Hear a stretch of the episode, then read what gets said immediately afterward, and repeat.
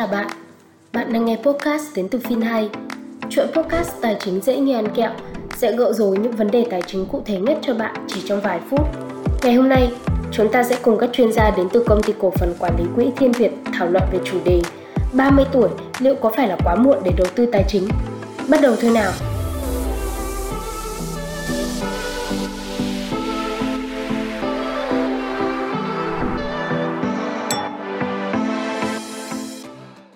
Câu hỏi tiếp theo đến từ bạn Dennis, 28 tuổi, nghề nghiệp kiến trúc sư tự do.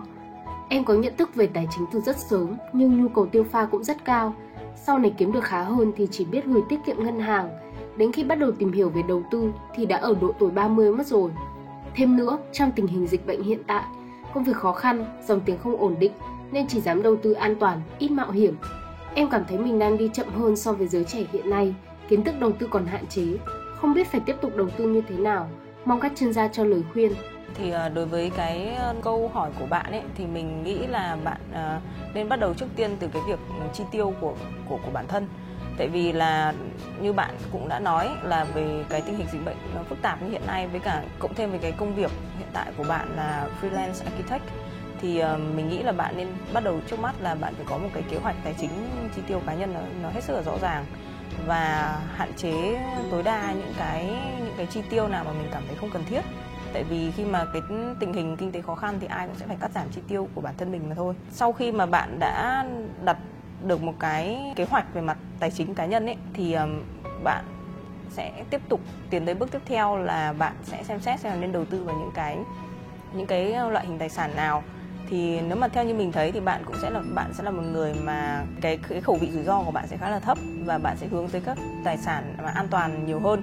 Thì nếu mà như thế thì bạn nên tìm hiểu trước về những cái sản phẩm mà có lãi suất cố định, ví dụ như là tiền gửi này, hoặc là bạn sẽ tìm hiểu sản phẩm tích lũy của Finhay, hoặc là tìm thấy các cái quỹ trái phiếu của những cái quỹ đầu tư nó có uy tín ở trên thị trường, và bạn bắt đầu từ những cái đơn giản và nó ít rủi ro như thế trước. Sau khi mà bạn đã tích lũy được một cái số vốn nó khá hơn và cái độ chấp nhận rủi ro của bạn cũng tốt hơn, thì bạn hãng tìm hiểu vào những cái sản phẩm mà có tính rủi ro cao hơn như là cổ phiếu hay là hàng hóa hay là phái sinh. Thì đấy là cái lời khuyên của mình dành cho bạn đối với cái câu hỏi này. Theo mình nghĩ thì nếu như bạn đã lập ra một cái quỹ để bạn đầu tư, đối với độ tuổi là 28 như bạn thì bạn nên phân bổ, đó là tỷ lệ đầu tư là 50% và tỷ lệ tiết kiệm hoặc là tích lũy là 50%. Bởi vì bạn vẫn còn rất là trẻ và mình còn thời gian để cái khoản đầu tư của mình correct trong tương lai, và bạn nên đón nhận cái cơ hội đầu tư càng sớm càng tốt.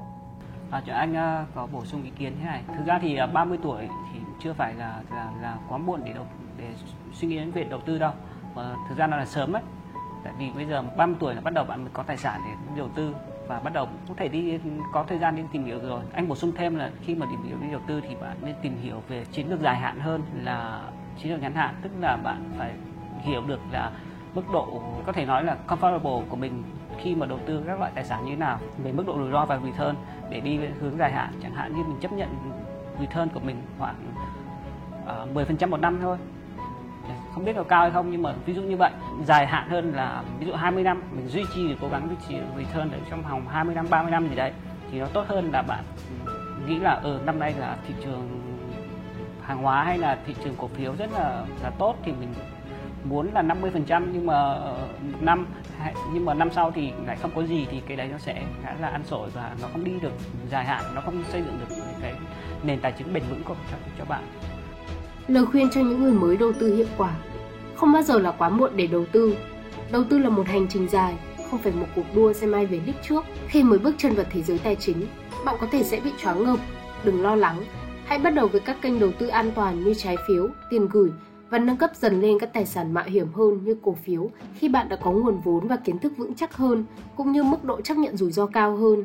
Hãy đầu tư dài hạn và trung thành với chiến lược mà mình đã đặt ra. Đừng cố gắng chạy theo xu hướng hay bị hấp dẫn bởi các khoản lợi nhuận không bền vững. Bạn có thể xem phần video của podcast này ở kênh YouTube, Facebook và TikTok của Finhay. Đừng quên là chúng ta có hẹn với nhau vào mỗi tuần nhé. Nhấn đăng ký ở tất cả các kênh để đón xem nhiều kiến thức hấp dẫn khác đang chờ bạn. Cảm ơn bạn và hẹn gặp lại ở tập tiếp theo.